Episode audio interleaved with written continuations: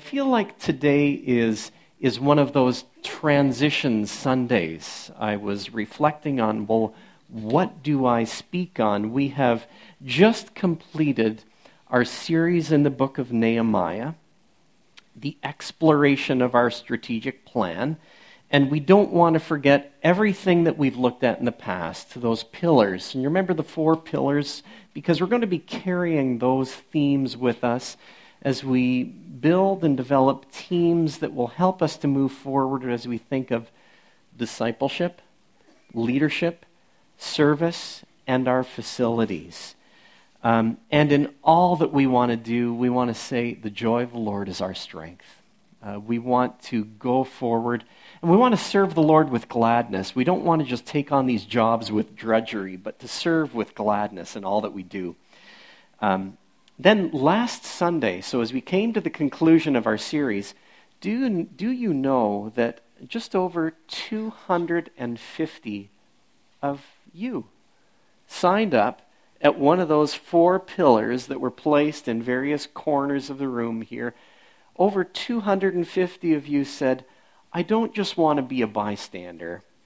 I want to be actively involved in promoting uh, MCBC to move forward in our strategic projects, in our mission. That really was an exciting day, and it was moving. Um, one of the other leaders in our church just leaned over to me um, and just said, This is stunning. This was last week as we just saw the numbers of people that went up the sign at the different pillars. And then, so we're on a transition day, right? We've wrapped up that series, and next week is the first Sunday in December. It's the kickoff of, of our Christmas season as we move into this new season where we anticipate the birth of Jesus. Two weeks from now is our Christmas gathering in the evening. We're excited about just all that's ahead. You can get those tickets even after the service today. But can I say this too? There, there's some other ways personally in which I feel like I'm at a transition time. It's a transition time for me and for our family. Last Sunday at church, so my granddaughter, Ava, I can give a shout out to her. Yeah, she's goofing around somewhere in the back corner there. Um, oh, oh, paying very close attention to Grandpa as he speaks. Um, um, last Sunday, my 19 month old granddaughter was looking at the pictures in the hallway, and she has now added, I must say, a new word to her vocabulary. She looked, she saw my picture out there for the very first time and said, Grandpa. And it's like, you know, like if that does not make my heart melt, you know, I do not know what does. But let me say this she is still not quite at the place where she can say, Grandma. So she looks at my wife and she says, Grandpa. And, uh, and uh, we're having fun with that. Um, today is a transition Sunday, a day between two significant moments. And uh, it's kind of like, I think, that text that we looked at this morning already. The scripture reading because that scripture reading that we read, the story of Jesus calming the storm, it, it really, in a way, is a transition story. Jesus has just finished a teaching ministry. Uh, in fact, if you look at how the story flows in Mark chapter 4, Jesus was seated in the boat as he was teaching the people on the shore, and then the disciples got into the boat with him and then Jesus said, Let's cross over to the other side. It felt like a, a transition kind of text where he's crossing over and getting ready to go to the next place, another place of ministry. But on this transition Sunday, I really believe that Jesus has something for us today as we um, cross over to the other side. Um, cross o- crossing over to the next season of our church life, but Jesus has something for you today. Do you believe that? Um, some weather experts are trying to tell us that we are gearing up for an especially long, stormy winter weather this year. Have you heard those forecasts as well? Some of you, yes. Some, some of you just don't want to hear that. It's, it's like, um, okay, we're hoping the prediction is wrong. But um, did you know that on the Sea of Galilee, on the west side. It was and it still is hard to predict the weather.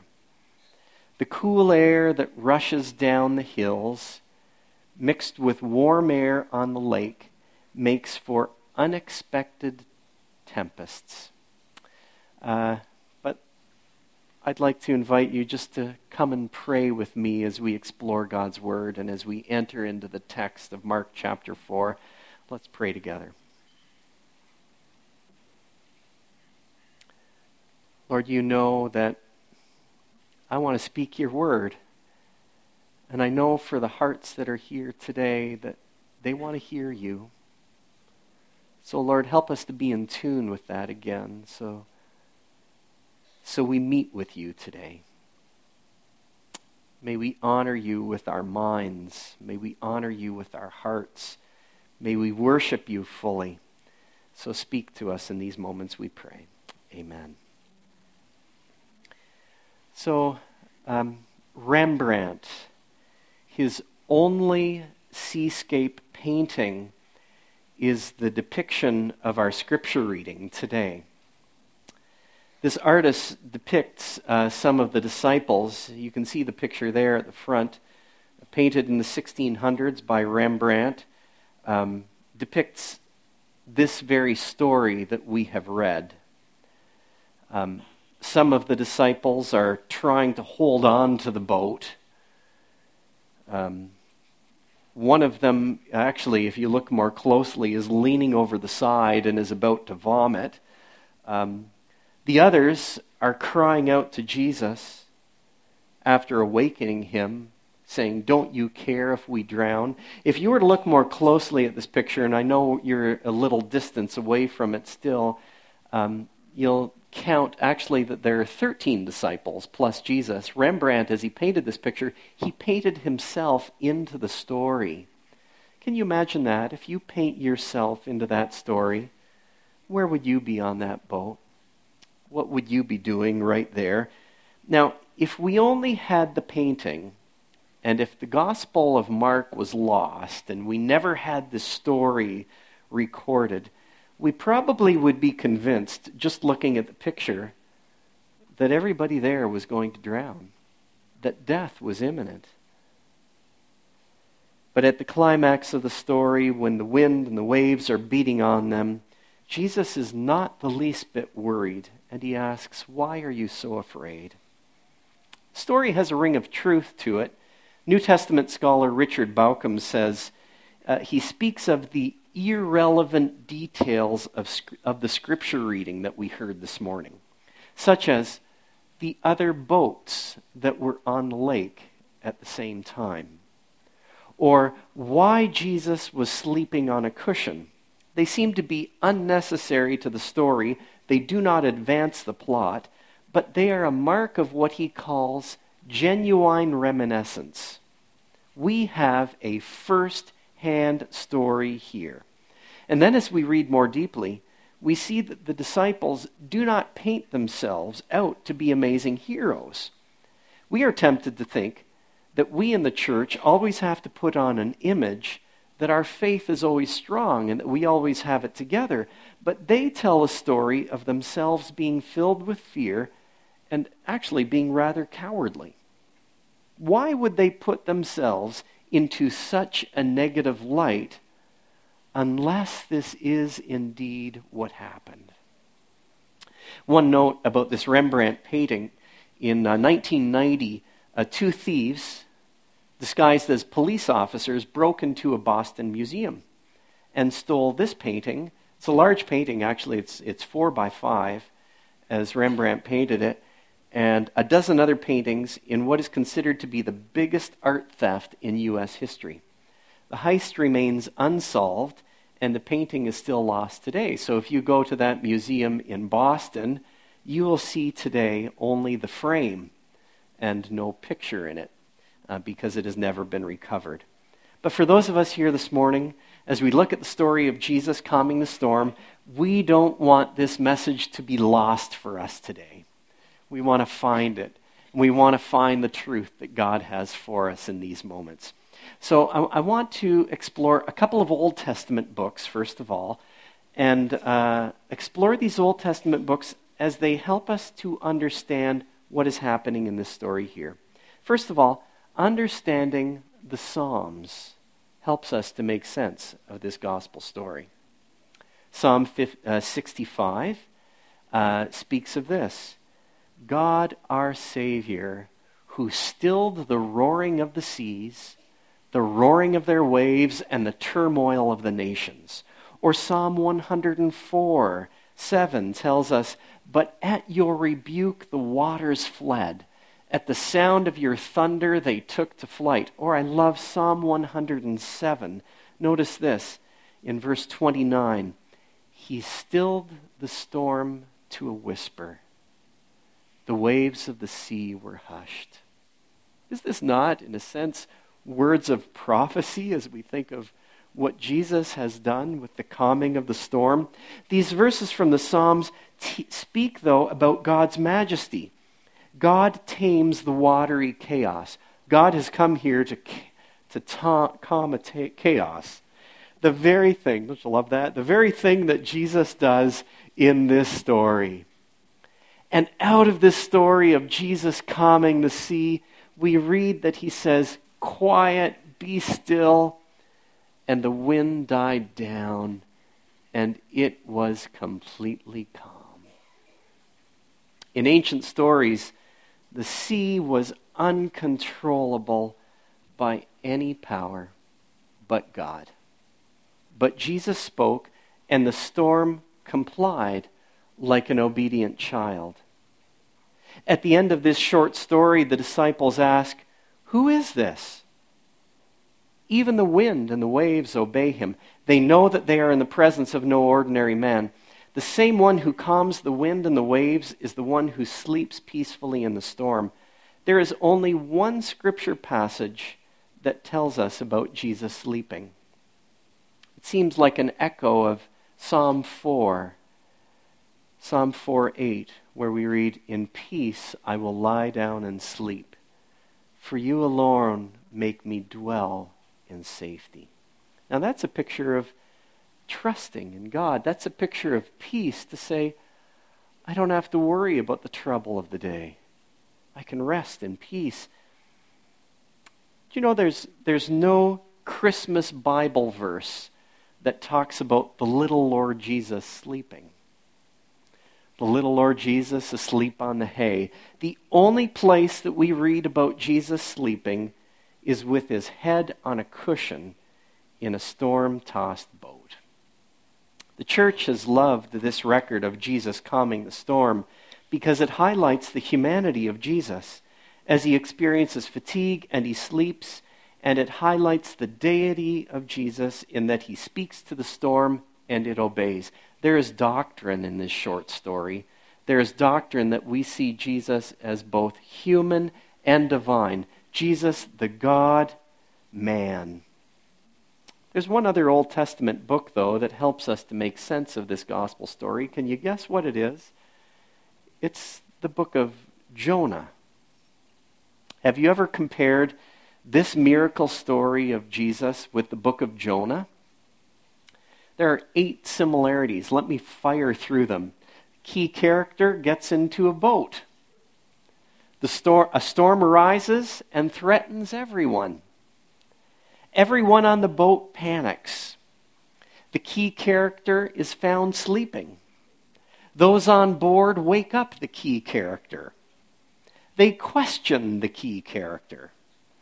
The sea becomes calm the people on the boat respond with a greater fear of God. There are also some differences, aren't there, between Jonah and the Jesus story or the story. Jonah was the reason for the storm. Jesus is the reason for the calming.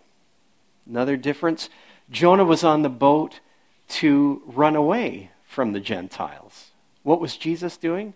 Jesus was crossing over to the other side to go to the Gentiles. Or thirdly, third difference, Jesus had to be, or Jonah, excuse me, Jonah had to be delivered from death. Jesus rescues from death.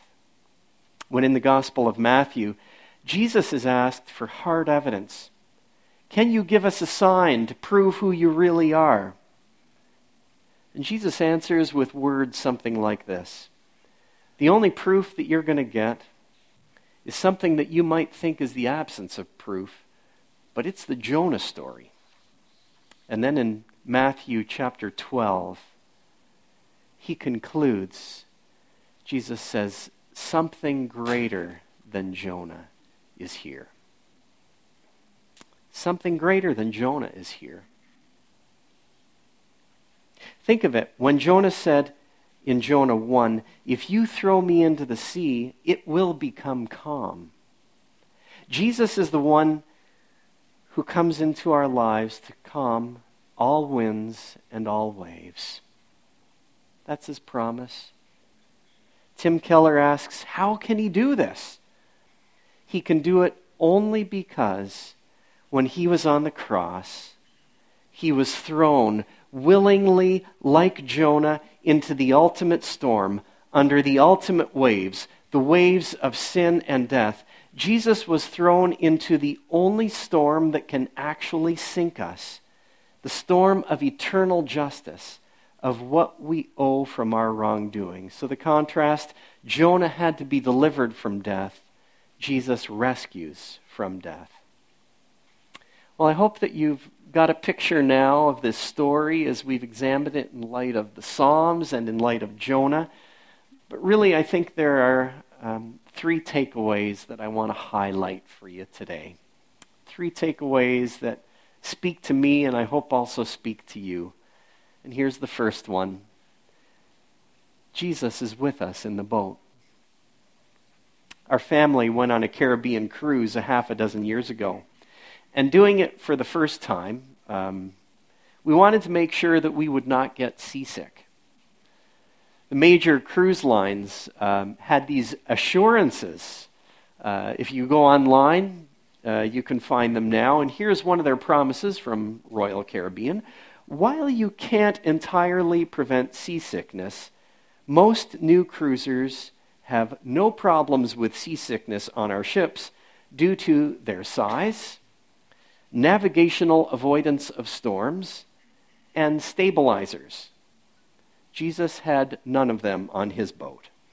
Um, I like the stabilizer idea. That means, you know what, if you are playing billiards on the ship and uh, the ship hits a wave, it will balance itself out so that there is a guarantee that the balls are not going to roll on you but you're going to be able to play a perfect game on the ship. What guarantees? Jesus could have installed these features on his little boat, but he did not promise any of this. A cruise may be delightful, but there is something much more daring and far more fulfilling, and it's this getting into the boat with Jesus. And if you haven't gotten into the boat with him yet, if you haven't made a step of faith to say, I'm all in, what are you waiting for? Because of this story, the Christian community has sometimes used the image of the church being a boat. Just as the disciples followed Jesus into the boat, all of us who follow him are saying, My lot is with you. And we follow. And then we discover Jesus doesn't eliminate storms. In fact, following him will take you into risky places. The early church had its share of storms. They were persecuted, they were afraid of being arrested. And for us, too, life is never as safe as we hope it will be. A car breaks down. Our health is precarious. Family issues remain unresolved. There's stress in the workplace. Lack of work is discouraging. You're struggling with depression. You're feeling lonely or isolated.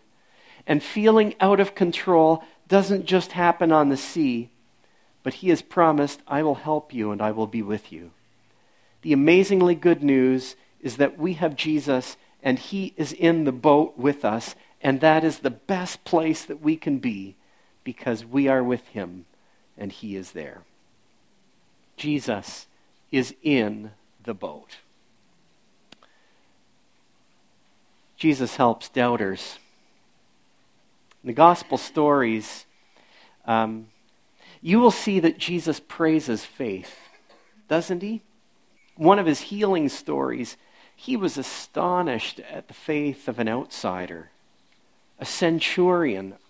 He admires the faith of this Roman soldier, and he speaks to other people about this Roman soldier, saying, I have never seen faith like anybody in, with anybody in Israel who has faith like this Roman centurion. And now, here in this story, what is Jesus doing? He is seeking to grow the faith of those who are closest to him, to grow the faith of those who are already on their way of following Jesus. If you read the story of, of Jesus calming the storm in Matthew, in the Gospel of Matthew, compare it there, and he describes the disciples as having just a little faith. He said, Oh, you of little faith.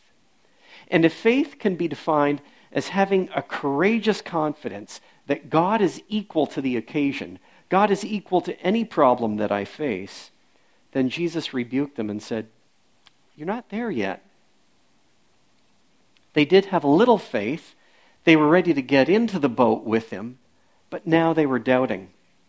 In one other language, there are various images that are used for doubt, and in another language, doubt is used with the image of putting one foot into one boat and one foot in another boat and trying to stand and keep beautiful balance as you stand there. Well, you know that it's not going to happen very easily. Doubt is like wavering. It's, it's, it's being in two minds where you go back and forth between saying, I really believe, I don't know if I believe. And let me say that doubt is different than unbelief. Unbelief is rejection, saying, I do not believe that, I reject it. But those who doubt say, I'm torn between the two, I'm going back and forth between them. Doubt wavers. But in this story, Jesus helps doubters. It's a story for those of us who doubt. He doesn't say to his disciples, Well, come back to me later when your faith is stronger, and uh, then I will help you later with this problem. The disciples just came to him and they cried out for help. Jesus doesn't toss those disciples out of the boat and say, I'm going to try working with somebody else who's a little more together and a little better at this. Jesus wants you. Jesus helps us however we come, but the point is this just come. Just come. I love Jude's little verse in his short letter where he says this Be merciful to those who doubt. Be patient with your doubting friends. Be patient with yourself if you are wavering. And know this His grace is greater than our faith or our lack of faith. His grace is stronger. He still calmed the storm for the struggling disciples when they just came to him. His love is greater than our fears. He invites his disciples and he speaks to you and me just keep on following. Jesus helps doubters. Jesus allows people he loves to go through storms. The disciples ask a mysterious question. In Mark 4:38, look at the question that they ask. Don't you care if we drown? Wouldn't you think they would just say, Jesus, please rescue us? We're in trouble. You're there. Just rescue us. But they accuse Jesus of not caring. Now, these are not these disciples are not the people outside of the church who are saying, uh, Jesus, don't you care? But these are fearful believers who are saying it. I think that all of us have said this at one time or another. If you really loved me, then you wouldn't let me have this problem. Or if you really loved me, then you would have answered my prayer by now. Or if you really loved me, I wouldn't feel like I'm sinking here. Jesus allows people that he loves to go through storms. It's the temptation. Um, I'm very aware of one temptation, one temptation in my life. It's the temptation of predicting what God will do in every situation. Are you like that? Um, do you remember the story? It's an old story of the person who was trying to disprove God. And that person said, If there is a God, I challenge this God to knock me dead within the next minute. Heard it? You heard that kind of story? And then they get their watch out and they time it, and then one minute is up, and then they say, See? There's no God. Um, I think I'd just say to that person, maybe God has better things to do than to listen to you right now. In this story, the disciples end with a question Who is this? Who is this person? If you or I can predict with clarity what God will do in each situation, then just maybe the reality is that you are not worshiping the untamable God who both allows us to go through the storm and then calms the wind and the waves. He does both.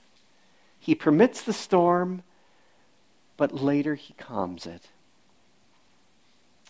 Instead, I wonder if sometimes we end up worshiping a God of our own imagination where we predict and tell him what he should do. Have you noticed that the disciples are so afraid, um, some of them being experienced fishermen, that they rouse Jesus believing that they are going to die? And after Jesus calms the storm and they are delivered, they are afraid with, and in the Greek, I think you know these words in the Greek, a megaphobos a great fear. If you were in the boat, would you be more afraid during the storm or after the storm is instantly calmed by Jesus' words? What do you think? Because the Gospel of Mark tells us that they were terrified during the storm and then after Jesus calmed the storm, then they were terrified by Jesus and afraid of him and afraid of who they were in the boat with. Fear on both sides. The second fear is something more like, I think we might call the fear of the Lord. It's like saying, I'm scared where God might lead me, but I also trust Him with my fears. The fact that God is God is terrifying. The fact that God is God is comforting. And in a children's story, some of you have read these words. Of course, he's not safe, but he is good. So here we are on this transition Sunday, anticipating all that is to come for this Christmas season. But right here, we're the church. We're in this boat together, trusting God for all that is ahead. Will you join together with me in prayer? Let's pray.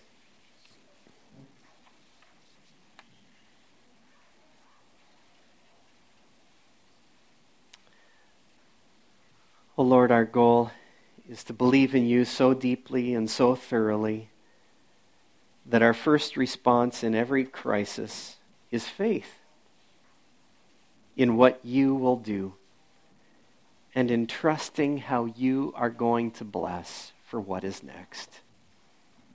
But Lord, we admit that we still have some way to go. So we pray that you would lead us from fearful midget faith to mature adulthood. This we ask in Jesus' name. Amen.